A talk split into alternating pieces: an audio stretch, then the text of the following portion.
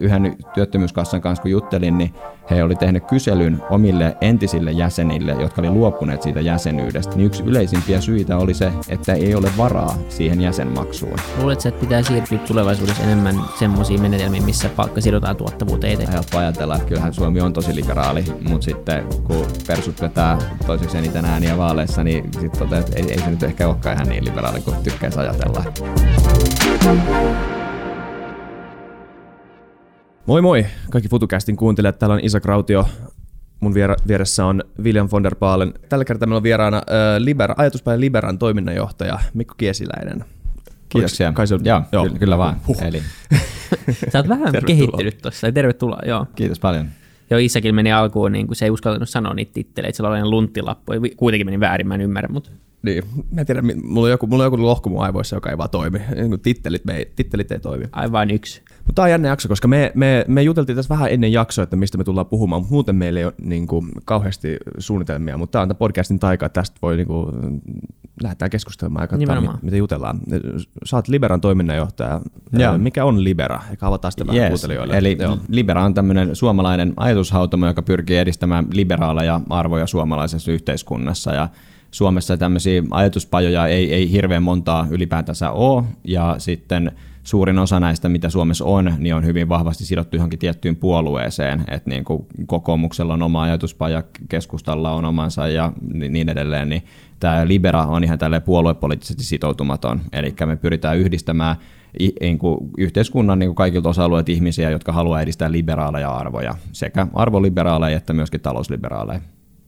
Se on. Ja, ja ajatuspajan työhön kuuluu tälle oleellisesti niin ajatusten esille tuominen. Kyllä, tasolla. joo. Eli yritetään edistää keskustelua Suomessa. Että itse me kirjoitetaan paljon, tuotetaan kirjoituksia, me tarjotaan alusta ihmisille, jotka niin kuin haluaa itse edistää näitä liberaaleja arvoja, niin meidän kautta saa niin kuin sitten sen viestin kuulumaan vähän laajemmalle yleisölle – ollaan tuotettu tapahtumia, podcasteja ja sitten pamfletteja, niin nämä on nämä perinteiset vaikuttamiskeinot, millä me pyritään sitten viemään sitä keskustelua eteenpäin.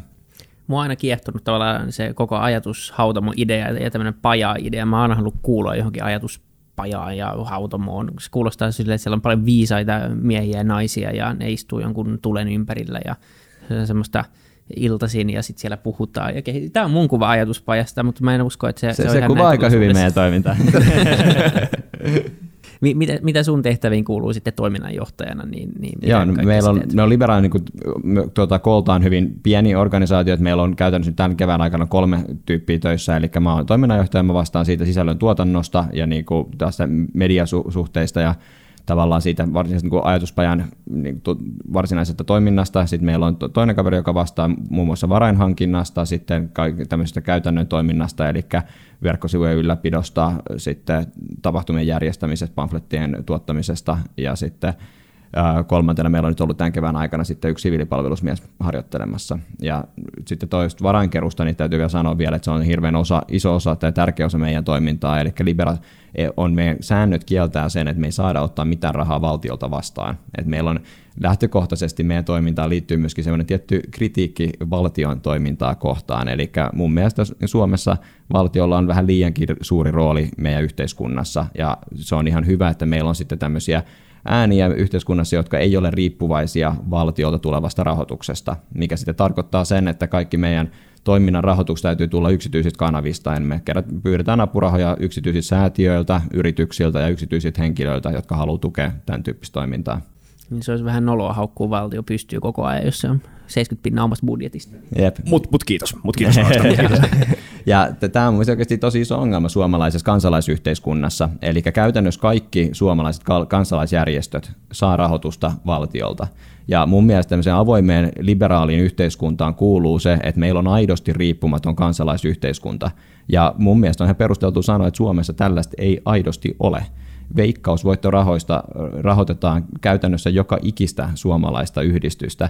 Oli se sitten suomalainen niin agility-yhdistys tai sitten niin kuin joku oikeasti vähän isompi, isompi toimija lastensuojeluun tai sydänliittoon liittyen, niin semmoista toimintaa, mikä Suomessa olisi valtiosta riippumatonta, niin mulle ei tule, no liberaan lisäksi hirveästi moni muita kuin Amnesty.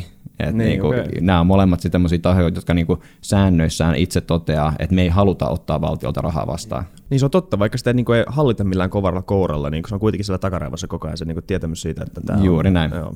Voidaanko me puhua veikkauksessa hetki, kun siitä ei ole mun mielestä ikinä puhut tässä podcastissa, ja mä en ole varma, jos ihmiset ehkä ymmärtää oikein tavallaan, mitä veikkaus on ja mitä se saa aikaiseksi.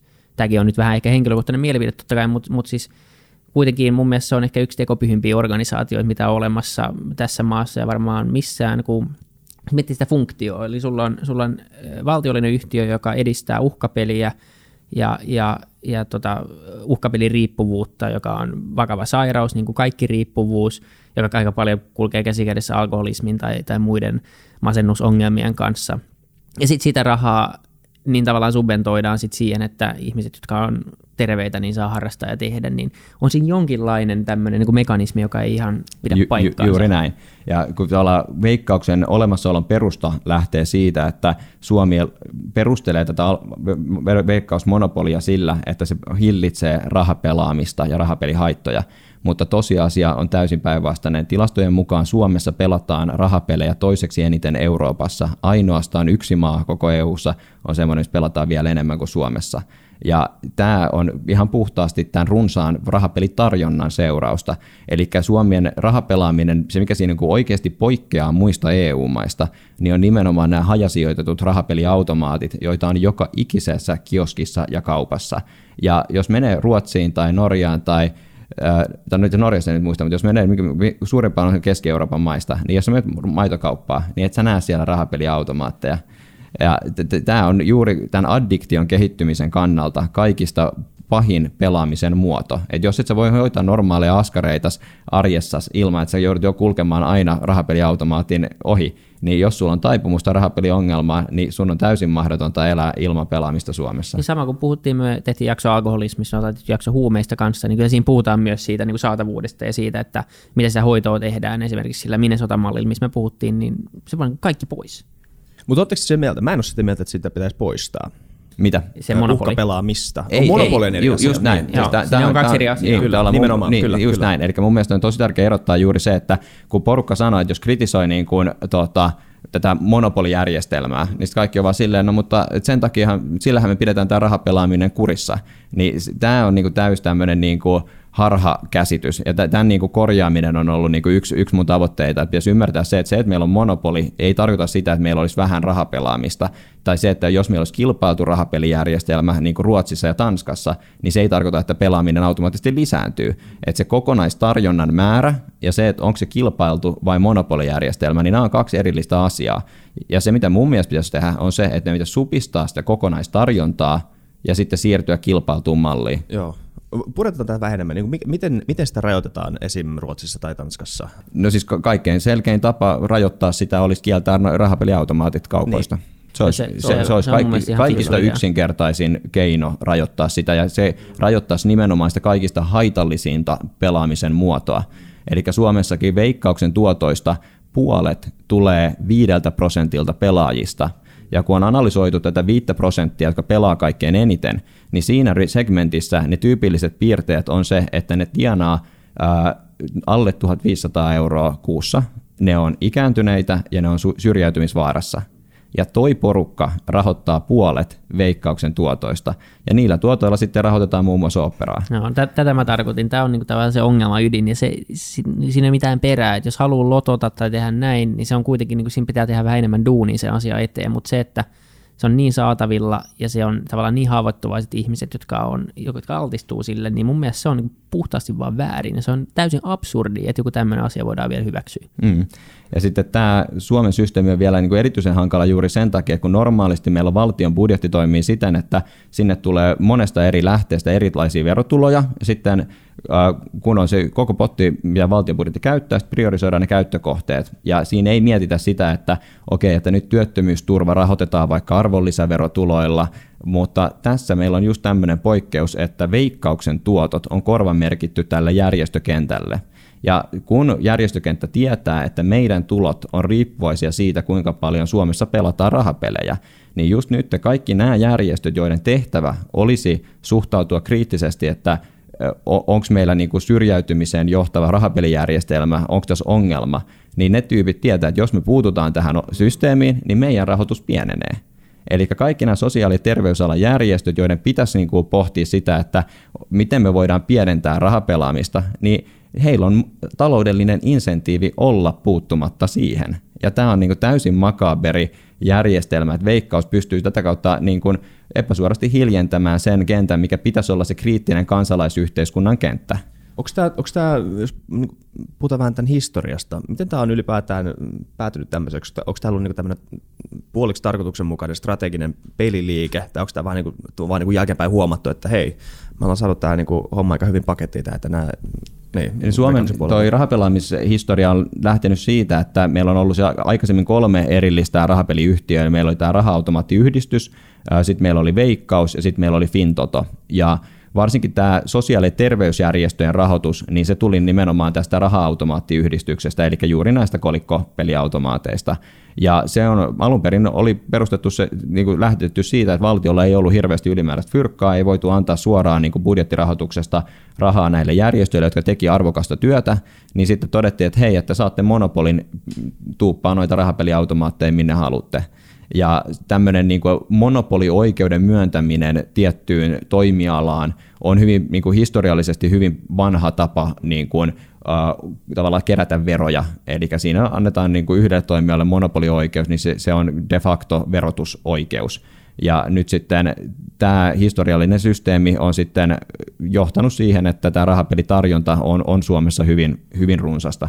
Miten sitä lähdetään purkaa? Mi- mi- mitä te olette miettinyt Liberassa? Mitkä on ne niin stepit, että, että tämän saa pois? Siis mun mielestä se, että jos niin tavoitellaan sitä, että rahapelaamista pitäisi vähentää, ja mikä mun mielestä on juuri se tavoite, mikä pitäisi olla, eli vaikka moni ihmettelee tätä, että miten liberaan toiminnanjohtaja voi olla sitä mieltä, että rahapelaamista pitäisi jollain tavalla hillitä, niin mun mielestä niin peruslähtökohta on se, että jos tuote aiheuttaa addiktiota ja haittoja, niin silloin ihminen ei voi vapaasti valita niin kuin sitä omaa kulutuspäätöstään. Ja tämä pätee tupakkaan, tämä pätee alkoholiin, tämä pätee rahapelaamiseen. Ja näistä mun mielestä niin kuin valtion regulaatio on perusteltua juuri sen takia, että se ihmisen vapaus valita on rajoittunut sen potentiaalisen addiktion takia. Ja tämän takia mun mielestä niin sitä kokonaistarjontaa pitäisi pienentää, ja jotta siihen voidaan päästä, niin ensimmäinen steppin täytyy olla se, että puretaan tämä linkki näiden veikkaustuottojen ja näiden järjestöjen rahoituksen välillä koska niin kauan kuin tämä suora linkki on olemassa, niin kaikki nämä tuhannet järjestöt ympäri Suomea niin kuin kiljuu kauhusta, jos joku sanoo, että meidän pitäisi vähentää noita rahapeliautomaattien lukumäärää. Mistä ne sitten saa sen rahoituksen? Se tavallaan se on se eka kysymys, minkä he esittää, Jep. mitä me sitten tehdään. Juuri näin. Eli mun mielestä se pitäisi tehdä niin, että kaikki nämä veikkauksen tuotot ohjataan valtion budjettiin ihan samalla tavalla kuin osinkoverot tai arvonlisäverot tai työverot, ja sitten siitä potista sitten priorisoidaan ne käyttökohteet, mitä halutaan rahoittaa. Ja siellä järjestökentässä niin suurin osa järjestöistä tekee todella arvokasta työtä. Sieltä löytyy Astmaliittoa, Sydänliittoa, moni tär- tosi tärkeitä työtä tekeviä järjestöjä, mutta siellä on kyllä ihan rehellisesti sanottuna myös sellaisiakin mm. järjestöjä, mitä ei todellakaan pitäisi, pitäisi rahoittaa. Ja, ja tämä mekanismi myöskin suojelee just tämän tyyppistä niin kuin, toimintaa. Eli hyvänä esimerkkinä niin siellä on joku maaseudun hyvinvointiliitto, jolle maksetaan 4 miljoonaa euroa siitä, että ne järjestää lomia maanviljelijöille. Ja tämä on mun mielestä niin kuin erittäin hyvä kysymys, että onko tämä nyt semmoinen kohde, mihin meidän kannattaa käyttää niin kuin valtion rahoja. 4 miljoonaa euroa. Mm. Niin. Noita lomajärjestöjä on kolme kappaletta ja ne yhteensä saa vähän yli 10 miljoonaa yhteensä. Et siellä on yksi, joka on tämä maaseudun lomaliitto, se on keskustan lähipiiriin kuuluva, sitten siellä on toinen, mikä on demareiden lähipiiriin kuuluva, ja sitten kolmas on ammattiyhdistysliikkeen lähipiiriin kuuluva. Ja nämä tarjoaa sitten myöskin vähän tämmöisiä niin kuin suojatyöpaikkoja sitten näiden puolueiden toimijoille, jos ei vaaleissa tule menestystä. Paljon ne veikkauksen vuotuiset verotuotot on valtiolle suunnilleen? Siinä puhutaan miljardiluokasta. Ja, se on kuitenkin todella iso, okay, iso joo, osa. Kyllä. Mut, ja siitä oli noin oliko se, miten, osaat sanoa, miten iso osa siitä veikkauksen tuotosta on niistä niin kuin rahapeliautomaateista? Uh, sitä en muista ihan tarkalleen, mutta olisiko nyt ollut suurin piirtein No en, en nyt lähde muista joo. veikkaamaan. Että Mutta se on kuitenkin joo, merkittävä, että siis niinku joo, siis, enemmän kuin pari prosenttia. Sadoissa miljoonista joka tapauksessa niin, niin. puhutaan.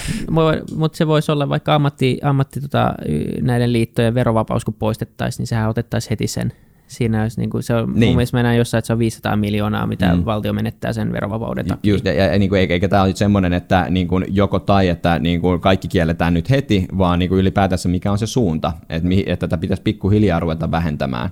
Ja nyt tässä on itse asiassa mielenkiintoinen piirre ihan lähiaikoina tulossa, Eli Suomessa ollaan siirtymässä nyt tämmöiseen systeemiin, että nämä rahapeliautomaatit, niin tulevaisuudessa sä joudut tunnistautumaan siinä, tuota, kun ennen kuin sä rupeat pelaamaan, nyt sulla täytyy näyttää, että kanta-asiakas, veikkauksen kanta-asiakaskortti tai jotain muuta henkkaria, että se tietää, että kuka pelaa. Ja tässä on ideana se, että jos jollain on peliongelma, niin hän voi asettaa itselleen blogin, että niin kuin en pysty pelaamaan. Ja tämä on ihan hyvä uudistus. Ruotsissa tämä on ollut jo monta vuotta käytössä. Syy, miksi sitä Suomessa ei ole tuotu, on juuri se, että se tiedetään, että se vähentää pelaamista.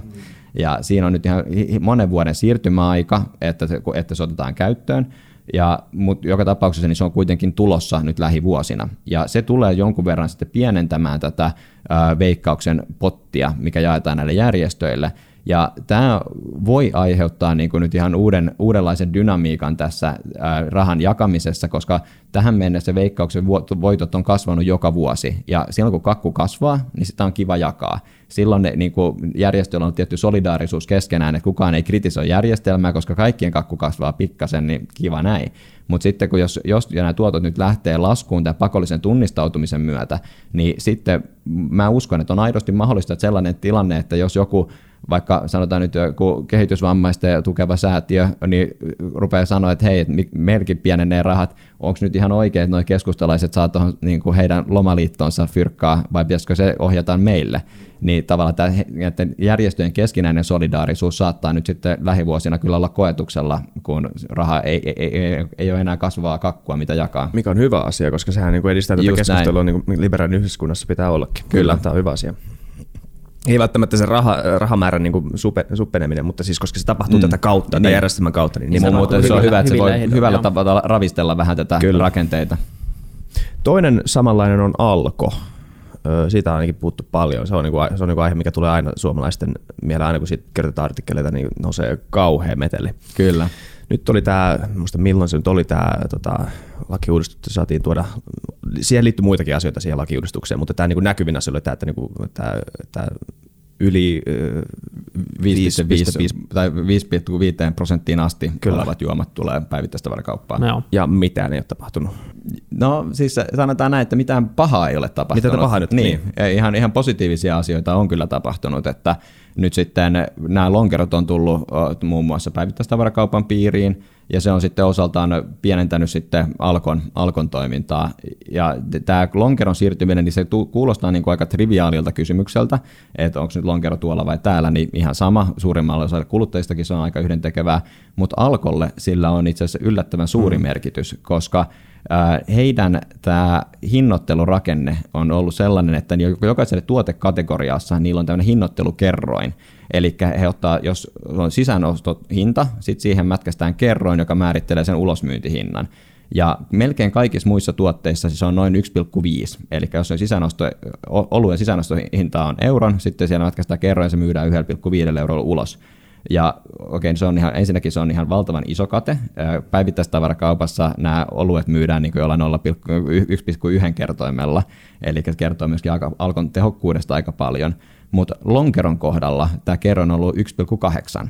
Eli se on ollut todella iso tämmöinen niin kuin voittotuote tuota, alkolle juuri sen takia, että sitä myydään volyymillisesti ihan poskettoman paljon, ja se on ollut ainoa paikka, mistä sitä saa, niin siihen on ollut erinomainen paikka sitten tehdä vähän niin kuin isompaa katetta sitten sillä tuotteella. Ja nyt se, että siihen on tullut kilpailua, niin on, on sitten kyllä kirpasee alkoa kohtuullisen kovaa. Ja valtiolle taas se, että se on siirtynyt päivittäistavarakauppaan, nyt näkyy siinä, että alkoholin verotuotot on kasvanut 150 miljoonaa euroa viime vuonna. Se on oikeasti todella suuri summa niin kuin lisätuloa, ja alkoholin kulutus ei ole kasvanut kuin 0,6 prosenttia, ja sekin johtuu todennäköisesti enemmänkin kuumasta kesästä viime vuonna, kuin siitä, että porukka niin kuin olisi muuttanut kulutustottumuksia merkittävästi. Minkälaista kitkaa tämä intressiristiriita on aiheuttanut alko ja valtion välillä, jos, jos valtion verotuotot nousee, mutta alkon tuotot vähenee?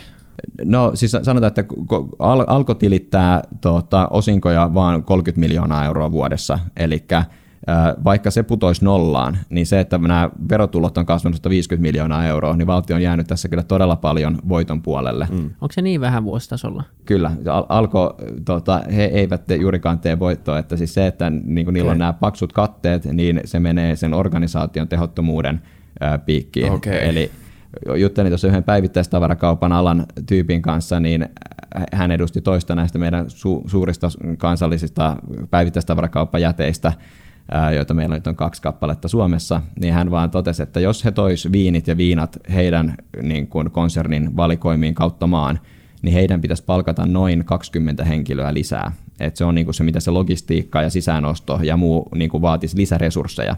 Ja Alko työllistää 3000 ihmistä se on, se on se säästöpotentiaali, mikä meillä olisi siinä, että jos me lopetettaisiin tuo monopoli, niin me voitaisiin säästää 3000 henkilötyövuoden panos siinä. Ja nyt on helppo sanoa joku ihmisen, joka ei ole ajatellut tätä syvemmin, että hei, mutta tuossahan menetetään työpaikkoja, ihmiset pääsee työttömäksi, joutuu työttömäksi, mitä, mitä tehdään? Mm, työpanos on aina kustannus. Niin. Siis se, että me niin kuin, työllistetään enemmän ihmisiä saman palvelun tuottamiseen, se on vaan huono asia.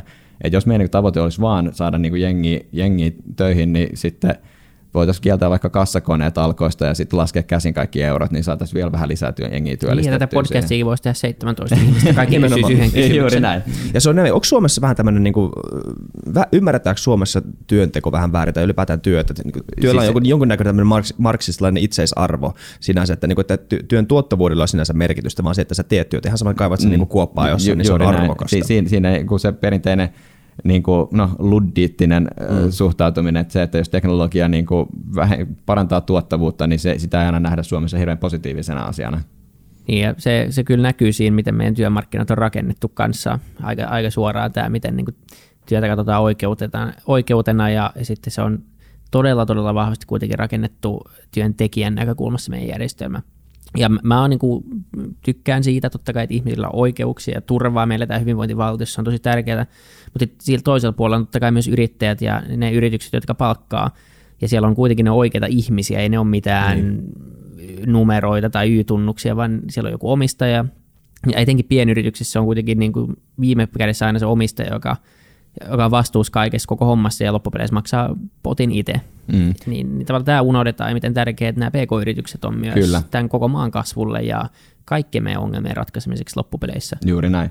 Ja toiseksi niin tämä meidän systeemi, niin se ei myöskään kohtele palkan saajia tasa-arvoisella tavalla. Eli meidän tämä Perinteinen ammattiyhdistysliike ei suinkaan edusta tasapuolisesti kaikkien työntekijöiden asemaa, sillä yhtenä hyvänä esimerkkinä voi ottaa tämän ansiosidonnaisen työttömyysturvan, joka Suomessa on riippuvainen siitä, että onko työntekijä maksanut sen kassa, työttömyyskassan jäsenmaksun. Ja se työttömyyskassojen jäsenmaksut, jotka maksaa noin 100 euroa vuodessa, niin ne kattaa vain 5 prosenttia työttömyys, ansiosidonnaisen työttömyysturvan kustannuksista. Eli kaikki muut kustannukset katetaan pakollisilla verovaroilla. Eli palkansaaja, joka on käynyt koko elämänsä työssä, maksanut veroja, niin maksaa kaikki sen systeemin kustannukset, mutta jos hän ei kuulu siihen kassaan, niin silloin kun hän jää työttömäksi, niin hän ei saa sitä ansiosidonnaista työttömyysturvaa. Ja ainoa syy, minkä takia tämä on rakennettu tällä tavalla, on se, että ammattiyhdistysliike kaupittelee omaa jäsenmaksuaan paketissa tämän kassajäsenyyden kanssa. Hän ei saa sitä ollenkaan, vaan hän saa sen pienempänä. Niin hän saa sen työmarkkinatuen, ja. joka on huomattavasti pienempi okay. kuin sitten se ansiosidonnainen työttömyysturva. Ja tässä on myös tutkittu sitä, että ketkä sitten on nämä tyypit, jotka vapaaehtoisesti jäävät tämän työttömyyskassan jäsenyyden ulkopuolelle. Eli periaatteessa siihen voisi sanoa, että jos nyt vaikka on lääkäri ja on, tietää, että ei tule koskaan jäämään työttömäksi, lääkäreiden työttömyys on käytännössä nolla, niin voi olla sitten vaan totea, että hei, että no mä optimoin nyt sen ja säästän sen 100 euroa ja tiedän, että mun työttömyysriski on niin olematon, että en, en kuulu sen takia.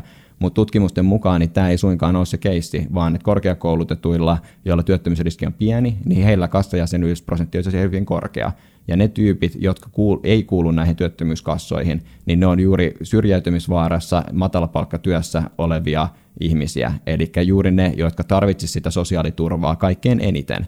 Ja vielä yhden työttömyyskassan kanssa kun juttelin, niin he oli tehnyt kyselyn omille entisille jäsenille, jotka oli luopuneet siitä jäsenyydestä, että minkä takia he ovat jättäneet sitten maksun maksamatta. Niin yksi yleisimpiä syitä oli se, että ei ole varaa siihen jäsenmaksuun. Eli on niin pieni tulonen, että ei ole varaa maksaa 100 euron jäsenyysmaksua. Eli meidän systeemi sulkee sosiaaliturvan ulkopuolelle niitä, joilla ei ole varaa siihen. Eli kai, on se koko niin, kohderyhmä sille siis koko juuri näin, ju, juuri se porukka, jonka takia meillä on olemassa sosiaaliturva, ja kun niin. pitäisi huolehtia niistä, joilla ei ole muuten varaa huolehtia omasta toimeentulosta, niin tämä porukka, me jätetään sitten meidän ansiosidonnaisen työttömyysturvan systeemin ulkopuolelle. Tämä on niin kuin aivan niin kuin totaalinen oikeusmurha tai systeemi. Ja suurin ongelma sen korjaamisen tiellä on ammattiyhdistysliike, joka vastustaa henkeä ja vereen tuon systeemin tekemistä universaaliksi siten, että se kattaisi kaikki palkansaajat automaattisesti. Mikä on niiden yleisin argumentti tämän nykyisen systeemin ylläpitämiseksi? No nehän ei mielellään tätä keskustelua käy. Okay. Eli, eli jos tästä kysyy, Selvä. niin sieltä tulee yleensä niin kuin täyshiljaisuus vastaan.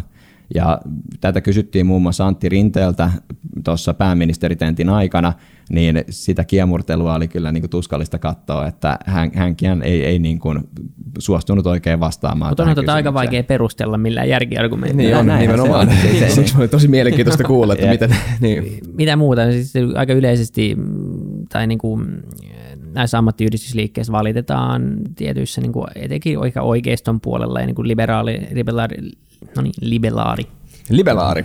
Liberaari raali, tota, ää, piireissä, niin mitkä on sellaisia yleisiä muita asioita? Ainakin lakoista puhutaan aika paljon, sitten yleissitovuudesta, paikallisista sopimista, tämmöisiä Joo. avainsanoja tulee aika paljon. Joo, no, paikallinen sopiminen ja tessien yleissitovuus, niin nämä, nämä on kaksi semmoinen hyvin tiukasti toisinsa niin kuin liittyvä tematiikka.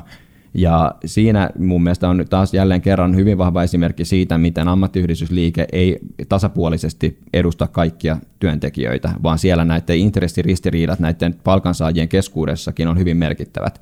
Eli Suomen työlainsäädännössä on hyvin paljon sellaisia kohtia, missä sanotaan, että, että lähtökohtaisesti asia on näin, tai sitten siitä voidaan sopia paikallisesti työpaikalla. Eli yhtenä esimerkkinä voi ottaa vaikka lounastauon pituus.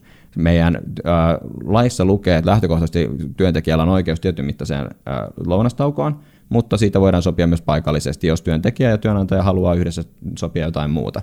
Ja tämä on niin kuin se peruslainsäätäjän tahto, että näin asia on. Sen lisäksi meillä on taas toisaalla tämä, että meillä voi olla yleissitova työehtosopimus. Ja sinne voidaan kirjata, että miten sovitaan paikallisesti. Ja useimmilla, tosi monilla niin työehtosopimusaloilla on kirjattu niin, että paikallinen sopiminen tapahtuu vain, jos työnantaja kuuluu työnantajaliittoon. Eli nyt sitten, jos tämä paikallinen sopiminen rajataan, että se ei ole mahdollista sillä alalla, jos ei kuulu työnantajaliittoon, niin silloin siitä myöskään siitä lounastauon pituudesta ei saa laillisesti sopia.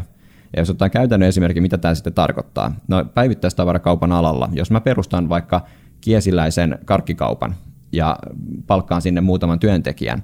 Ja mä en halua kuulua kaupan liittoon, joka on tämän alan tämä TES-osapuoli, niin mä en saa sopia laillisesti mun työntekijöiden kanssa, kuinka pitkä heidän lounastauko on. Ja jos me molemmat vaikka todetaan, että, että sopimuksen lukee 45 minuuttia, halutaan, että meille molemmille sopisi paremmin, että se on tunti, niin me ei saada sopia siitä. Se on, se on laitonta. Ja tässä niin kuin nämä intressit, nämä useimmilla aloilla nämä suuret yritykset on ne tahot, jotka päättää, mitä siihen tessiin kirjataan. Ja juuri nämä PK-yritykset on usein firmoja, jotka ei välttämättä kuulu siihen työnantajajärjestöön. Ja heiltä rajataan sitten semmoisia lakiin kirjattuja oikeuksia pois sen tessin avulla, ja tämä tessi ohittaa sitten sen, mitä siellä laissa on kirjattu. Ja teknologiateollisuuden alalla taas on niinkin häijytilanne, että siellä teknologiateollisuuden jäsenyys on ehto sille, että saa soveltaa paikallista sopimista, mutta teknologiateollisuus ei ota jäsenekseen firmoja, joilla on alle 10 työntekijää. Eli, eli jos niin kuin monesti, monesti kun tästä asiasta valittaa, että tämä paikallisen sopiminen on kielletty joiltakin firmoilta, niin ammattiyhdistysliikkeen puolelta tulee vastaus, no mutta sittenhän se työnantaja voi liittyä siihen järjestöön ja sitten on problem solved. Mm. Mutta sekään ei ole ihan niin. totta, koska jos sulla on firma teknologiateollisuuden alalla, jos on viisi työntekijää, ja sä toteat, että hei, jotta mä voin kilpailla tällä alalla, niin on välttämätöntä, että mä, koska kaikki muutkin firmat, isommat firmat sopii paikallisesti tiettyjä asioita joustavasti, niin mä tarvin ne samat joustot. Mutta mä en saa, ja sitten mä totean, että hei, no mä tarviin ne, mä haluan liittyä teknologiateollisuus ryn jäseneksi, niin sitten voi tulla vastauksen, että et pääse. Ja toi, toi niin kuin rajoittaa kilpailua niin kuin niin. oikeasti ihan huomattavalla Kyllä. tavalla. Ja siis se on merkittävä myös tavallaan tämmöinen barrier of entry, Juuri tosi näin. vaikea päästä markkinoille, Kyllä. koska kyllä niin kuin kymmenen työntekijää työllistävä yritys on jo, että sitä niin kuin ihan niin kuin Just näin. tyhjästä suurimman osa ajasta tempase. Ja just teknologiateollisuus on esimerkki semmoisesta toimialasta, millä voi harjoittaa ihan merkittävääkin liiketoimintaa esimerkiksi niin kuin viidellä tai kuudella työntekijällä. Nimenomaan. Että se niin kuin firman koko ja merkitys ei, ei niin kuin ihan suoraan korrelo, automaattisesti korreloi sen työntekijämäärän kanssa. Niin, se on hirveän skaalautuvaa kaikin mm. tavoin. Jos leikkii, se on nopea kysymys, jos pahalla se asiana ja se mitä yleensä kuuluu tota, vasta-argumentta tälle, niin, tulee niin tämmöisiin tilanteisiin, missä voisi sopia paikallisesti, niin sanotaan yleensä, että, tämä, että, että miten sitten hoidetaan tämä ongelma, sitä, onko, en tiedä, onko se ongelma lähtökohtaisesti, että tämä mm, valtaepäsymmetria tämän työnantaja ja työn, työntekijän välillä on. Mm että se, että se neuvottelutilanne ei ole mikään tasapuolinen neuvottelu. Niin sitä paikallinen sopiminen edellyttää sen, että molemmat sitä haluaa. Eli mm. jos sitten kävisi niin, että toinen osapuoli ei halua, niin sitten se on se, mikä sinne lakiin on lähtökohtaisesti kirjattu. Eli okay. siinä aina, aina sellaisessa tilanteessa, jos niinku työntekijä tai työnantaja vaatisi, että hei, no mä vaadin, että se nyt on vaikka tunti 15 minuuttia, ja se työntekijä, että en mä halua, niin sitten se riittää, että sanoo, että en mä halua, niin okay. sitten sit se on se niinku default-vaihtoehto. Niin mikä se on, on se minimi tavallaan niin, vähintään. Niin, tai, niin, tai siis se tavallaan mikä on, tosi, ei, ei vähintään, koska sitten tätä sä voit sopia niin kuin enemmän tai vähemmän, sä voit sopia lyhyemmän tai pidemmän sen lounastauon, mutta se on se, mikä sinne on niin kuin ennakko kirjattu, niin sä voit aina vedota siihen, että ei mä otan mieluummin ton noin. Mutta sitten tämä, lounastauko nyt on täysin triviaali niin kuin esimerkki, koska kyllähän jos tavallaan kiesiläisen karkkikaupassa ne työntekijät haluaa pitää puolen tunnin mittaisen lounastauon, niin kyllähän ne pitää sen mittaisen lounastauon, sitten se vaan sovitaan niin kuin laittomasti. Mm-hmm. Mutta sitten siellä tämä paikallinen sopiminen koskee tosi monia kysymyksiä, niin kuin työaikapankki ja mm-hmm. tämän tyyppisiä pidennet, niin ylityötuntien ottaminen rahana, tämän tyyppisiä asioita, mitkä niin kuin on sitten tavallaan oikeasti sen toiminnan kilpailukyvyn kannalta merkittäviä kysymyksiä. Eli jos sulla on semmoinen hyvin syklinen ala, missä tavallaan viikkojen välillä työn tarve vaihtelee merkittävästi, niin se työaikapankki voi olla todella kriittinen elementti sun kilpailukyvylle. Ja sitten se, että jos toinen firma saa sopia niin kuin työaikapankin käytöstä, mutta sä et, niin se voi aiheuttaa sulle sen tilanteen, että sä et aidosti pysty perustamaan sillä alalle kilpailevaa firmaa minkälaisia asioita ei sit saa sopia paikallisesti ollenkaan? Onko sielläkin ongelmia vai saako periaatteessa mistä tahansa sopia? Öö, siis on, on monia asioita, mistä ei, ei, ei saa sopia paikallisesti ja sitten nämä vaihtelee aina, aina sitten aloittain, että voi olla sellaisia kysymyksiä, mistä saa sopia paikallisesti kaupan, kaupan alalla, mutta ei teknologiateollisuuden alalla tai toisinpäin. Että ja tämä tekee tässä asiasta niin kuin, tavallaan keskustelun yleisellä tasolla hyvin, hyvin vaikeaksi, koska jokainen niin kuin sopimus on aina erilainen ja ei koskaan voi hirveän paljon yleistää, että tästä asiasta ei saa sopia. Sitten joku on silleen, no meidän alalla saa ja sitten taas niin kuin, Esimerkiksi kuuluvaa esimerkkejä tehtaista, jotka, jotka tota, on ajautunut vaikeuksiin ja sitten kaikki työntekijät haluaa jatkaa siellä ja tehdas haluaa jatkaa, mutta mut sitten ei saada sopia paikallisesti vähän pidemmästä lomasta tai vähän alemmasta palkasta hetkellisesti tai, tai näin poispäin, vaikka kaikki haluaisi jatkaa, vaan sitten se tavallaan liitto pakottaa nämä ihmiset työttömäksi sillä omalla kyllä. toiminnallaan joo, ja sitä siis, ei pysty estämään. Kyllä, siis, joo, se on tavallaan on, on monia asioita, siis hyvin monia asioita, mistä niin kuin teissä rajoittaa, että työehtosopimus estää sen, että ei, ei saa sopia tuota, toisin, mutta sitten on myös ihan sellaisia kysymyksiä, missä myöskin laki sanoo, että ei, ei saa sopia toisin, ja, ja siellä onkin ihan, myöskin ihan perusteltuja, totta kai siellä on perusteltuja niin kuin työ, työntekijän eh, niin kuin oikeuksiin liittyviä niin kuin minimitasoja, mistä ei, ei voi sopia tosiaan. Se, se on totta kai niin kuin kaikkien etu, että näin on, mutta sitten siellä on tavallaan, että on niin, niin vaikea perustella, kun sanoo, että haluaa tehdä näihin asioihin muutoksia, niin sitten kaikki aina tulee vastaan mutta työntekijän oikeudet, että sä haluat sortaa työntekijää, vaan ei, että tässä on niin kuin aidosti kyse siitä, että pitäisi olla mahdollisuus sopia sellaisia asioita, mitkä on sekä työntekijän että työnantajan yhteisessä edussa. Mm. Niin, ja semmoinen joustamattomuus ei varmaan niin pitkällä aikavälillä ei. kuitenkaan hirveän fiksuu. Etenkin kun me eletään kuitenkin semmoisessa yhteiskunnassa tälläkin hetkellä, joka muuttuu rajummin ja rajummin, niin tämmöiset asiat tulee olemaan merkittäviä jarruja varmaan tulevaisuudessa, ellei Kyllä, Kyllä. Ja yleensä ammattiyhdistyksiä nykyään perustellaan niiden historiallisilla saavutuksilla, että ammattiyhdistykset ammattiyhdistys, mm. am, tota mä en yritä sanoa tota sanaa. Mm. Niiden takia niin meillä, tota, meillä on nämä ja nämä asiat, Kyllä. on ihan fakta, mutta Kyllä. puhutaan nykypäivästä, Just näin. nykytilanteesta. Että toi on tavallaan niin tosi surullista, että se ammattiyhdistysliike on jäänyt vähän jämähtänyt niihin menneisiin saavutuksiin, mm. että just tämä ansiosidonnainen työttömyysturva, niin se järjestelmä on pitkälti Suomessa juuri ammattiyhdistysliikkeen ansiosta mutta nyt tällä hetkellä pitäisi miettiä, että miten me saadaan se ulotettua myös niille, joilla sitä ei ole. Mm. Ja tässä kohtaa sitten AY-liike vetää niin kuin jarrut päälle, että no itse asiassa meidän jäsenillä suurimmassa osalla se on, että tämä riittää meille.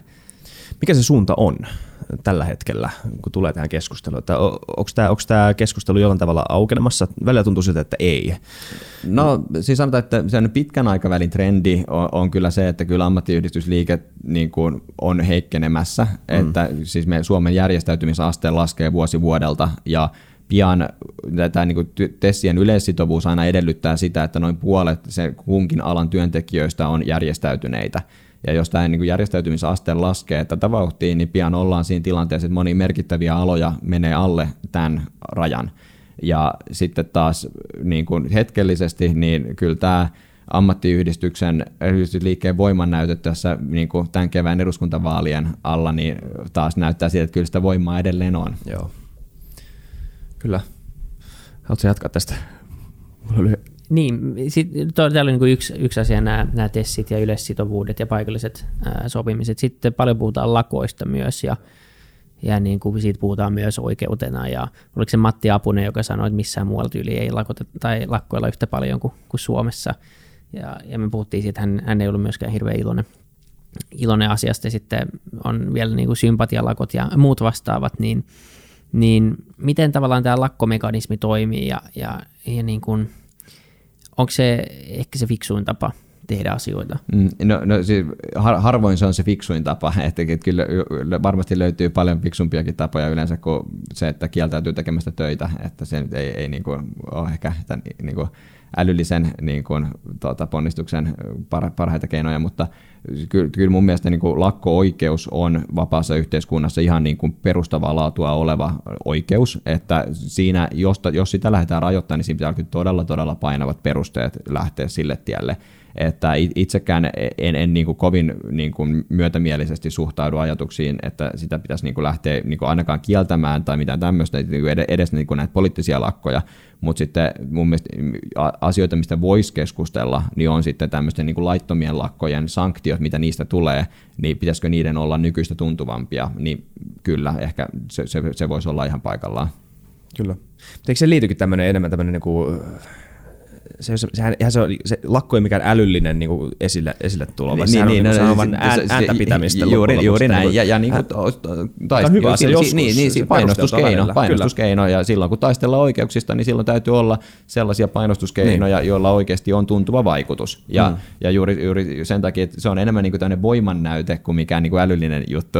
että siinä mielessä niin totta kai fiksumpiakin keinoja on, mutta välillä niin kuin fiksut keinot ei riitä, vaan tarvitaan ne voimakkaita niin. keinoja. Ja, Yleensä se on siinä. oire jostain niin tulehtuneesta niin kuin asiasta, mikä sen taustalla, mm. mikä nimenomaan, joo kyllä kyllä. Niin te ajatte siis yhtenä asiana myös, tai sä me juteltiin tässä ennen kuin tulit, niin ylipäätänsä niin kuin puhuit siitä, että työmarkkina työmarkkinat on niin rikki. Kyllä. Ja, ja no, tässä nyt puhuttiin ammattiyhdistyksistä, se on varmaan osa sitä, sitä asiaa. Mitä muuta niin kuin korjattavaa teidän mielestä sitten on? on no, siis sanotaan, se, se suurin, suurin ongelma, mikä meillä nyt on, on se, että meillä on nyt tällä hetkellä nousukauden huippusuhdanne käynnissä, eli talouskasvu on, oli viime vuonna huipussa ja tänä vuonna tulee todennäköisesti olemaan jo hitaampaa ja hidastuu vielä ensi vuonna e, lisää. Ja tästä huippusuhdanteesta huolimatta, niin Suomessa on tällä hetkellä koko Pohjois-Euroopan toisis korkein työttömyysaste niin jos me niinku huippusuhdanteessa, tämä on se paras, mihin me päästään, niin tämä kyllä kertoo mielestäni ihan niinku, tavallaan auto, niinku suora todistusaineistoa siitä, että meidän työmarkkinat on rikki.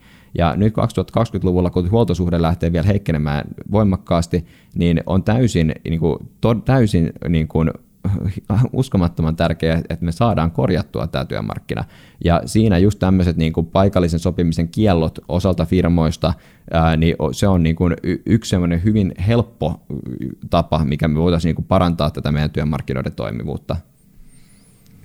Mitä muita keinoja? Onko muita tämmöisiä niin kuin helpompia ratkaisuja, semmoisia välittömiä ratkaisuja olemassa? No, no yksi, yksi välitön ratkaisu, jolla olisi tuntuva vaikutus, mutta ei suinkaan ole helppo, niin on siis se, että näissä meidän työehtosopimuksissa myöskin mm, meillä on tietty minimitasot, mitkä aina turvataan, mutta sitten lisäksi myöskin korotukset on aina koskee, niin ne on myöskin yleissitovia. Eli sanotaan, että jos meillä on toimiala, jossa TESSin mukainen palkka olisi vaikka 15 euroa tunti, niin jos mulla on työntekijä, jolle mä oon alun perin tehnyt sopimuksen palkalla 18 euroa tunti, niin jos nyt testissä sovitaan, että tulee euron korotus tuntipalkkaan, niin se ei korota vaan sitä minimitasoa siitä 15-16, vaan se nostaa myöskin sen mun 18, tunnin, 18 euron tuntipalkalla olevan tyypin liksan 19 euron tunti. Ja tämä kuulostaa alustavasti, että no, mutta hei, hyvä juttu, että kaikki saa lisää liksaa, että eikö tämä hyvä juttu. Mutta tämä aiheuttaa sen ongelman, että tämä tuo merkittävää erkanemista siinä, että mikä on sen henkilön tavallaan tuottavuuskehitys ja mikä on hänen palkkakehitys.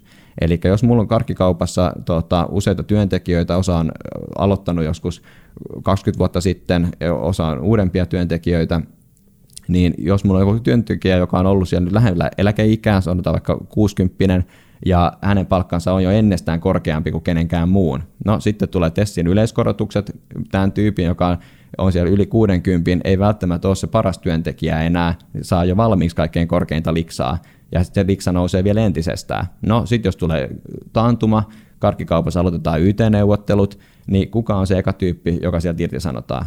Se on se yli 60-vuotias tyyppi, jonka tuottavuus voi olla keskimääräistä heikompi, mutta liksa on kaikista korkein. Ja se, että nämä yleissitovuudet, yleiskorotukset on koko ajan pikkuhiljaa puskenut hänen palkkaansa ylemmäs, mikä on se keskimääräinen ansiotaso siellä myymälässä, niin se johtaa siihen, että tämä tyyppi, joka muutenkin on vaikeuksissa työllistyä uudelleen työmarkkinoilla, niin on sitten suurimmassa irtisanomisriskissä sitten, kun se taantuma tulee. Ja tämä on merkittävä syy siihen, että Suomessa yli 55-vuotiaiden työttömyys on niin korkea kuin se on. Eli tavallaan monissa työpaikoissa sen tavallaan palkkakehitys ikääntyvillä ihmisillä on sellainen, että se ei välttämättä ole pitkällä tähtäimellä ole heidän intressinsä mukaista, että se nousee, koska se tavallaan saattaa nostaa sen palkan sitten yli sen oman tuottavuuden, jolloin sitten YT-kierroksella niin he on sitten tulilinjalla. Ruotsissa tämä on korjattu siten, tai siis useimmissa maissa se on niin, että jos sun palkka ylittää sen minimitason, niin sitä ei ole pakko korottaa. Ja sitten jos sun palkka pysyy nimellisarvoltaan samantasoisena, sanotaan nyt vaikka siinä 18 eurossa, niin inflaatio juoksee joka vuosi sen prosentin pari, jolloin se tosiasiallinen palkkataso pikkuhiljaa heikkenee. Vaikka se pysyy siinä nimellisesti 18 eurossa joka vuosi, niin tosiasiallisesti sen ostovoima heikkenee pikkuhiljaa.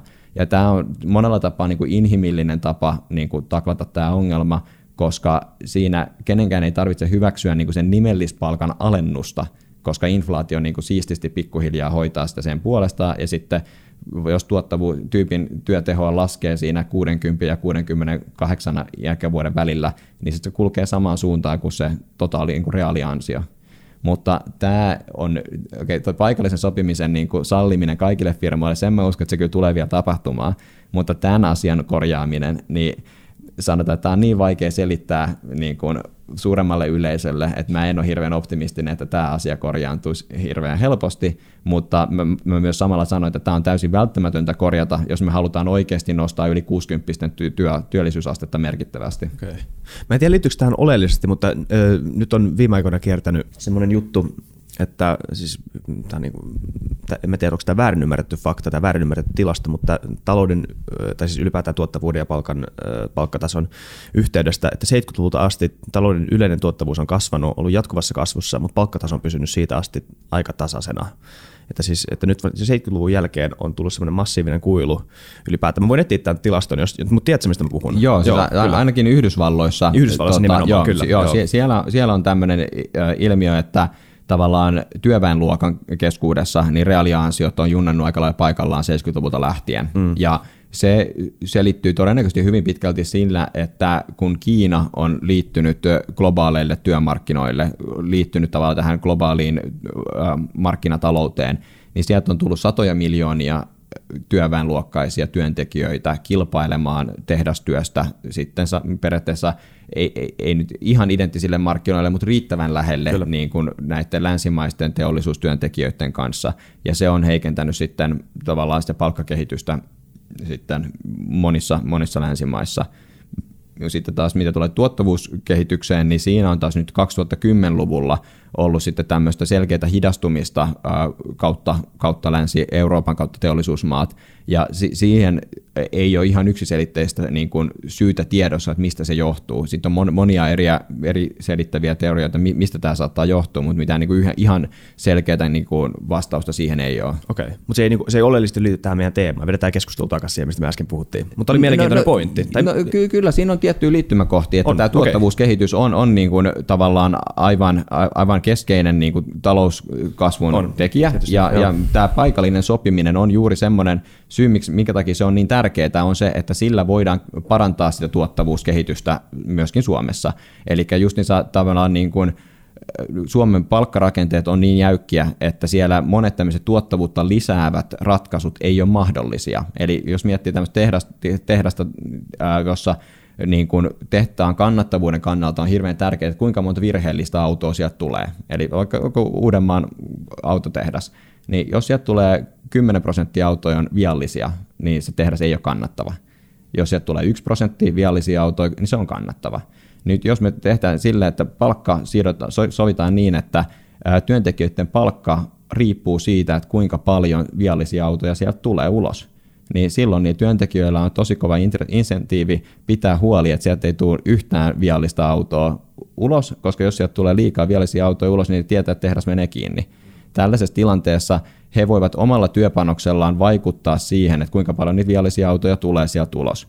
Ja tämä on juuri tuottavuutta parantava niin kuin palkkausjärjestelmä. Ja nyt tosi monilla aloilla niin tämmöiset palkkausjärjestelmät ei ole sallittuja. Jos testissä lukee, että palkan pitää olla X euroa tunti ja sitten pitää olla ylityölisä, niin sille, se on suoraan siihen työaikaan liittyvä palkkausjärjestelmä. Se ei liity millään tavalla siihen työn tuottavuuteen. Ja jotta tämmöiset, niin kuin, jos testit on liian jäykkiä, jos määritellään se, että palkan pitää olla niin kuin suhteessa käytettyihin työaikaan tiettyjä ja muita palkkausjärjestelmiä ei sallita, niin se on, voi olla täysin mahdotonta sitten tietyillä aloilla toimia, toimia niin kuin tuottavuutta lisäävällä tavalla. Luuletko, että pitää siirtyä tulevaisuudessa enemmän Mm, just semmoisia menetelmiä, missä palkka sidotaan tuottavuuteen etenkin, kun tämmöinen mm, suhteellisen simppeli tehdastyö ja muu vastaava ehkä pystytään automatisoimaan jossain vaiheessa melkein kokonaan. No siis sanotaan, että kyllä ja ei. Että siis sanotaan, että tehdastyö on siinä mielessä e, niin kuin olisi helpompaa sitoa se työ palkkaustuottavuuteen, koska tehdastyössä sen tuottavuuden mittaaminen on hyvin yksinkertaista. Sitten jos miettii tavallaan niitä työpaikkoja, mitä nyt syntyy enemmän, niin niillä aloilla taas sitten tuottavuuden mittaaminen on huomattavasti vaikeampaa. Jos miettii ajatuspajatyötä, niin miten sä mittaat ajatuspajan toiminnanjohtajan tuottavuutta? Se, se ei ole ihan, voi siihenkin kehittää mittareita, nettisivukävijöitä, podcastin kuuntelijamäärät, kaikki tällaiset näin, mutta se ei ole ihan, ihan ykselitteinen juttu. Tämän takia mä haluan tulla ajatuspajan töihin. miten, sit, miten oleellisesti koulutus liittyy tähän, tähän niin kuin, työttömyys, työttömyysongelmaan ja, ja työttömyydessä? tänään menee aika hyvin tämä niin. työttömyysasteen alentamiseen ja rakennetyöttömyyden poistamiseen. Nythän, on, nythän ollaan ehdottomassa, että lisätään oppi, oppivelvollisuus niin vielä ylemmän asteen. Tai ei siis lukion ja ammattikouluun mm. kyllä. Kyllä. No sitten just mitä tuossa aikaisemmin puhuttiin, että se, että Kiina on liittynyt globaalille työmarkkinoille, niin se, se on aiheuttanut sitä, että meiltäkin on monia työpaikkoja siirtynyt täältä kehittyviin maihin, ja silloin on jäänyt sitten ihmisiä työttömäksi, ja totta kai siinä sitten se uudelleenkoulutus, jotta sitten näitä niin kuin aikaisemmin te, esimerkiksi tehdastyössä olleita ihmisiä saadaan sitten uusiin tehtäviin, niin se totta kai vaatii kyllä sitten myöskin uudelleenkoulutusta. Joo. Oletteko ottanut laimin kantaa siihen vai te olette enemmän yritätte kiristää työmarkkinajärjestöjä ja, no siis näin poispäin? Sanotaan, että jos miettii, että mitkä, missä kohtaa Suomen ongelmat on, niin se ei ole koulutuksessa. Si- siinä Suomi on tehnyt tosi monia asioita tosi hyvin, ja meillä on hyvin, vaikka näistä koulutusleikkauksista huolimatta, niin jos vertaan globaalisti, niin kyllä meidän niin kuin koulutusresurssit on kohtuullisen hyvällä tasolla. Toki niitä voi, kannattaisi lisätä munkin mielestä, mutta se, se ei ole tavallaan se juttu, että hei, että millä me nyt saadaan nostettua Suomi suosta, niin se ei mun mielestä ole niin kuin se niin kuin, where the niin kuin real problem is at. Joo, mä luulen, että se ei tällä hetkellä myöskään korjaa, mutta mä uskon, että, että se on asia, joka niin kuin pidemmällä tähtäimellä tulee, tulee mm. olemaan haaste, koska mä, musta tuntuu jotenkin, että me ei nähdä, miten – miten se järjestelmä ei kuitenkaan vastaa nykyaikaa, eikä tule kymmenen vuoden sisällä vastaa sitä, mitä työmarkkinoilla mm. hypoteettisesti tapahtuu, ja se, se korjaus pitäisi tehdä nyky, nyt, mm. eikä kymmenen vuoden päästä, kun se on liian myöhässä. Kaikki uudelleen koulutusohjelmat ja, ja koko sen rakenteen uudistaminen ja myös niin oppimisen sisällön uudistamisen, niin se Suomi pitäisi olla siinä etulinjassa. Et me, mun mielestä meillä on sellainen ongelma Suomessa, me ylpeillään liikaa taas vähän niin kuin vanhoilla saavutuksilla, että me ollaan oltu joskus Pisassa hyviä ja ollaan vieläkin ihan hyviä, mutta ei olla parhaita. Ja se PISA on mun mielestä niin kuin mittari, joka ei ehkä nyt kerro kuitenkaan sit järjestelmästä niin paljon, niin kuin, tai sen tulevaisuuden niin kuin tarkoituksen, tarkoituksen mukaisuudesta, niin se ei kerro yhtään mitään. Se kertoo vaan, miten hyvin meidän ihmiset lukee ja hyvin tällä hetkellä. Niin. niin. Mutta se ei, niin kuin, se ei kerro, että mitä meidän työttömyysasteelle ja niin kuin, rakenteelle käy tulevaisuudessa. Ja niin kuin, nämä menee sekaisin yleisessä keskustelussa koko ajan. Kyllä. Joo. The end. Ihan Jakso tä, pois. Täsmälleen samaa mieltä. sen, sen takia syvä hiljaisuus. Kyllä. Kuinka liberaali maa Suomi on? Mitä sä mieltäisit Suomen? Erittäin, erittäin hyvä kysymys. Siis eh, sanotaan, että ehkä itsekin elän tietynlaisessa liberaalissa kuplassa, mm. niin tavallaan helppo ajatella, että kyllähän Suomi on tosi liberaali, mutta sitten kun persut vetää toiseksi eniten ääniä vaaleissa, mm. niin sitten toteaa, että ei, ei, se nyt ehkä olekaan ihan niin liberaali kuin tykkäisi ajatella. Että... Niin, eikä demaritkaan ihan Suomen liberaalin niin, puolue niin, niin, ju, juuri näin, että siis se, sanotaan, että kyllä tässä, tässä vielä niin töitä on tehtävissä, tehtävänä sekä niin siellä niitä arvopuolella, jos puhutaan niin transoikeuksista, niin mun mielestä on niin aivan karmasevaa, että Suomi on edelleen niin Itä-Euroopan niin kaikkien tunkkasimpien maiden kanssa niin samalla listalla niin transoikeuksissa. Pakkosterilisaatio niin, ja Niin, sitten se on ihan pöyristyttävää, että meillä on tämmöinen ihmisoikeusloukkaus edelleenkin Suomessa.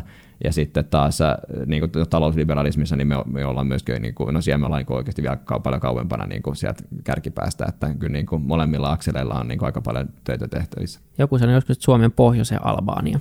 Mitä ikinä se tarkoittaa? I don't know. Onko tämä samanlaiset säät? Se on aika upeaa. Onko se tämä, kun puhutaan niin kuin yksilön vapaudesta ja yksilön oikeuksista Suomessa ja tämmöisen niin kuin sosiaalisen liberalismin edistämisestä, niin onko tämä hyvinvointiyhteiskunta, siis kaikki hyvinä puolineen, kuitenkin tämmöinen pieni, pieni este, koska ei ole, ei ole, oikeassa, ei ole oikeasti olemassa semmoista niin kuin vastikkeetonta yksilönvapautta maassa, missä kaikki on niin yhdistetty toisessa tämmöisessä niin kuin hyvinvointiyhteiskuntahimmelissä.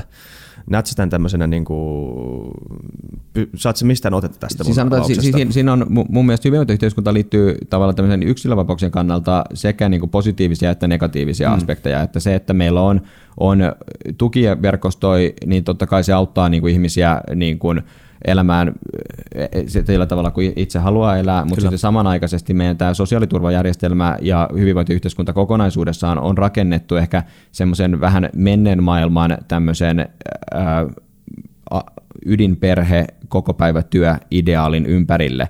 Eli jos miettii meidän perhevapaasysteemit, lastenhoitosysteemeitä, niin hyvin vahvasti nojaa edelleenkin semmoiseen, että ihmiset pitäisi olla niin kuin sataprosenttisessa koko päivä työssä, sitten sieltä ollaan jonkun aika perhevapaalla, sitten palataan siihen sataprosenttiseen koko päivä työhön. Ja niin kuin nykyään työmarkkinoit ja niin kuin ihmisten arki on paljon enemmän sitä, että okei, että sulla on, joku tekee kolme päivää viikossa, joku tekee osa-aikaista, osa opiskelee ja saa opiskelun yhteydessä lapsia ja sitten taas työ, työelämässä niin kuin, tavallaan se työ, mitä haluaisi tehdä, niin siitä ei, ei, ei ole riittävästi tunteja, ei, ei saa tehtyä riittävästi tunteja ja niin kuin näitä työsuhteiden ja elämäntilanteiden moninaisuus on paljon runsaampaa nykyään kuin mitä se oli silloin, kun monet näistä meidän instituutioista luotiin. Ja nyt tavallaan niin kuin ehkä tämä sopeutuminen tähän nykyaikaan, niin ei ole tapahtunut näitä instituutioita riittävän nopeasti. Joo. Taaskin niin samaa mieltä. Kyllä, I agree.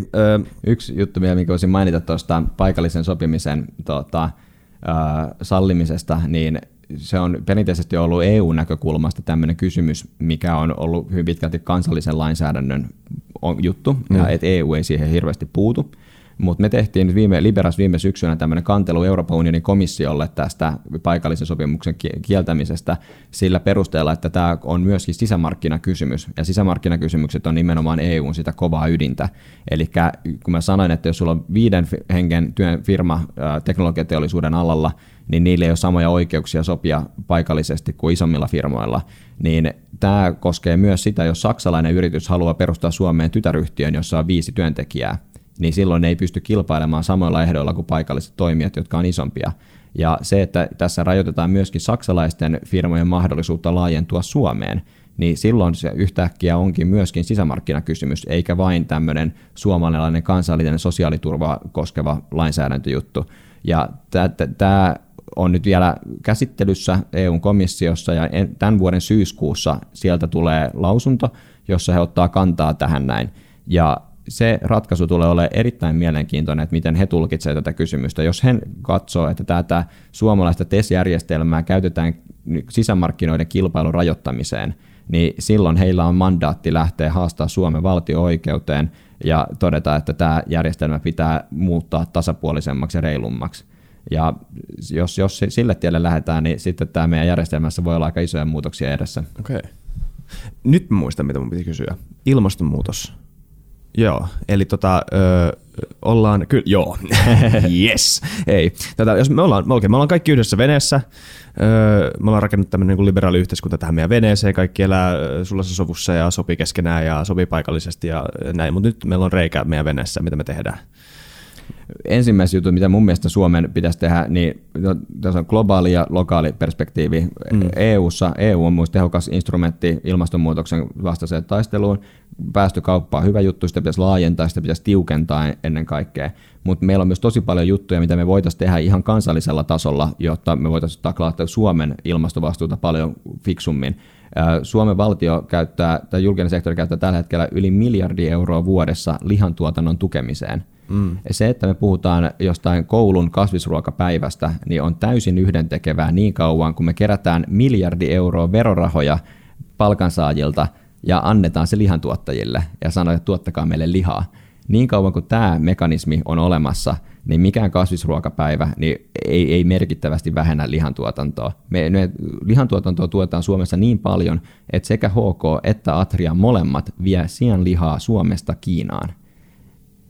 Me, meidän suomalaiset veronmaksajat subventoi kiinalaisten lihansyöntiä. Siinä ei ole yhtään mitään järkeä, ei ilmaston kannalta, eikä talouden kannalta, ei julkistalouden eikä kansantalouden kannalta. Siis se on aivan, aivan naulapäähän touhua. Ja sitten toinen juttu, mikä pitäisi tehdä aivan välittömästi, on se, että Suomessa on tällä hetkellä 189 miljoonan euron verotuki turpeen polttamiselle – Turpeen polttaminen mm, tuottaa jep. enemmän hiilidioksidipäästöjä per energiayksikkö kuin kivihiilen polttaminen, ja sen alan työllistävä vaikutus Suomessa, suora työllistävä vaikutus sen oman toimialajärjestön mukaan on noin 2300 työpaikkaa. Koko alan? Joo, ja sen turpeen... turpeen vähemmän kuin alko. Ei vähemmän kuin alko. Joo, tuli, joo, ja jos laskee tämän 189 miljoonaa euroa verotukea näille työpaikoille, niin siitä tulee 80 000 euroa per työpaikka. Eli meillä olisi halvempaa lopettaa tuo verotuki, maksaa 40 000 euroa jokaiselle työntekijälle siitä, että ne jäisi himaan. Niin meillä olisi puolet jäljellä. Ja meillä on silti vielä 95 miljoonaa euroa jäljellä. Ja, eli tässä ei puhuta mistään niin lihateollisuuden lakkauttamisesta. Tämä on nimenomaan vaan tämä... Niin tämä, tämä, tämä, tämä koski turvetta. Tämä toki mu, turvetta, mutta, molempien siis. Mu, siis mutta samalla niin kuin mun mielestä on siis tavallaan päästäisiin jo tosi pitkälle sillä, että me niin kuin ei, ei kerättäisi verorahoja niin. sen lihantuotannon tukemiseen. Nämä on vain tukia, niin. kyllähän niin kuin siellä ei, kuitenkin lihaa ei, ei, ei, ei tarvitse puhua mistään, niin, just niin, ei, kun, ei kenenkään tarvitse kieltää lihansyöntiä. Että niin kuin, hei, syö jos haluat, mutta maksa siitä se oikea hinta. Niin. Et, et, niin kuin, tavallaan Tämä on niin kuin, tavallaan, jos miettii tätä Antero Vartijan compensate-juttua, niin siinä on ideana juuri se, että ihmiset voi niin kuin itse vapaaehtoisesti maksaa siitä kustantaa sen kompensoinnin. Niin nyt te, tavallaan tässä lihansyönnin kohdalla, niin me subventoidaan sitä ilmastopäästöä, ja siinä ei ole mitään valinnanvapautta. Siinä niin valtio väkisin kerää ne verot meiltä, haluttiin me tai ei, ja niistä menee miljardi euroa sitten sen lihantuotannon tukemiseen. Niin, ja tämän takia myös niin kuin, tai se, se, se hintaero vaikka vegen ja, ja niin kuin terveellisen ruoan ja sitten punaisen lihan välillä niin muodostuu myös aika isoksi just tämän tuen takia, jolloin Niinpä. se liha on se helppo valinta. Just näin, Mut, ja se, on, se on liian halpaa. Mä luulen, että monet näistä, jotka saa tämmöisiä knee-jerk reactions näihin tota, tämmöisiin puheenvuoroihin, on, ei ymmärrä tätä. Mä luulen, että niinku tullaan viemään aseet pois niinku Jenkeissä. Mm. Niin, että, mikä on siis, en mä tiedä. Miten te katsotte ydinvoimaa? Se on sellainen asia, mikä toistuvasti nousee. Nyt viime aikoina on noussut aika paljon tämä Petrus Pennasen, mä en tiedä, luitteko Joo, tämä niin kotimaista kuin... uraania torjuu, mitä biljoonan, miljoonan... tämä oli eikä enemmän niin tämmöinen vitsijuttu, mutta että tavallaan se vaan, että, että energiantuotanto on, on merittävin ilmaston mm. niin kuin, lämpenemisen aiheuttaja ja, ja ydinvoima mä en nyt ole tarkkoja lukuja, mutta on esitetty, että niin se, se todella paljon vähentäisi näistä päästöjä. Sitten meillä on taas se turvallisuusaspekti totta kai tässä, mm. mutta miten, miten Libera katsoo? Onko teillä joku kanta niin kuin tähän? No siis no, täytyy sanoa vielä, Liberalla nyt ei sinänsä niin mitään omia kantoja, että meillä, kun tavallaan meillä on monia kirjoittajia, jo kaikilla on niin kuin aina oma kanta, että, mutta mun, mun kanta on se, että siis ilmastonmuutoksen torjuntaan tarvitaan kaikki mahdolliset teknologiat, myös ydinvoimaa. Ja mun mielestä valtion pitäisi myöntää luvat kaikille ydinvoimahankkeille, jotka täyttää turvallisuuskriteerit. Ja sanotaan, että itse en ole ihan varma, että tullaanko Suomeen enää Fennovoiman jälkeen rakentamaan uutta ydinvoimaa, mutta se johtuu ihan vaan siitä, että mä en ole ihan varma, että onko se kaupallisesti kannattavaa. Mutta jos joku yksityinen taho toteaa, että hei, että mä haluan rakentaa yksityisen ydinvoimalan Suomeen ja teen sen turvallisesti näiden kaikkien määräysten mukaan, niin kyllä siinä vaiheessa valtion pitäisi ehdottomasti olla sillä, että hei, tervetuloa, anna mennä kuokkamaan. muuta. kyllä. Joo. Me ollaan kysytty viimeinen kysymys kaikilta. Se on helppo ja vaikea, yksinkertaisen monimutkainen. Tota, semmoinen, että mikä yksi asia, mikä muuttuisi tekisi maailmasta tai Suomesta, eikä Suomi ollut niin sisämarkkinavetoinen tavallaan keskustelu, niin mikä tekisi Suomesta paremman paikan? No, ja ei tarvi liittyä tähän, mutta voi liittyä tähän. No ihan simppelinä juttuna, niin tavallaan no-brainer juttu olisi kyllä tämä turpeen verotuen lopettaminen. Se yksinkertainen ja kaunis teko. Kyllä, Terveys. barrikaadeille Kyllä. kuuntelijat ja kaikki. Tämä on ollut ihan törkeä hyvä jakso. Joo, Mä, tämä ei, nämä ei ole niin mun heiniä nämä asiat, mutta sä avasit tosi hyvin nämä asiat. Mä toivon, että kuulijatkin on samaa mieltä, mä uskon. Ja mä toivon, että moni kuuntelee, joka ei ole kuunnellut näitä aiheita hirveästi, koska mä Kyllä. luulen, että, että, se on ihan hyvä vaan saada aina yksi kanta lisää. Se on koko tämän podcastin idea. Sitten mulla on kerrottu, että mun pitää tähän loppuun sanoa, että muistakaa arvostella tämä podcast. Mulle sanottiin, että ne, jotka vielä tässä vaiheessa kuuntelee, on vissiin isoja faneja, niin hei, jos te vielä kuuntelette, niin please menkää johonkin Apple Podcastiin tai johonkin alustalle, laittakaa se tähtimäärä, mikä on vapaa-valintainen, eli viisi. ja sitten sen jälkeen niin se auttaa meitä saamaan lisää kuuntelijoita. Kiitos paljon. Ja Kyllä. kiitos sulle. Kiitos, kiitos, kiitos kuuntelijoille. Me rakastetaan teitä. Moi moi.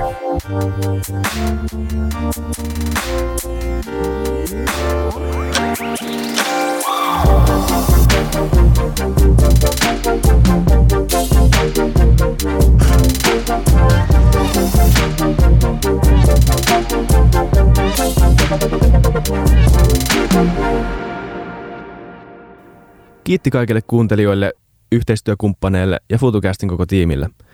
Isa Kraution ja William von der Paalinin lisäksi, Isa Kraution minä, tiimiin kuuluu tuotantovastaava Samuel Happonen ja media vastaava Tuumas Lundström. Ja kiitos Niko Noanalle tästä upeasta tunnaribiisistä, joka on mukana Lululandissa. Seuratkaa mitä somessa nimimerkillä FutuCast, millä tahansa podcast-alustalla ja niin ja saa arvostella. Mielellään. Thanks. Moi moi.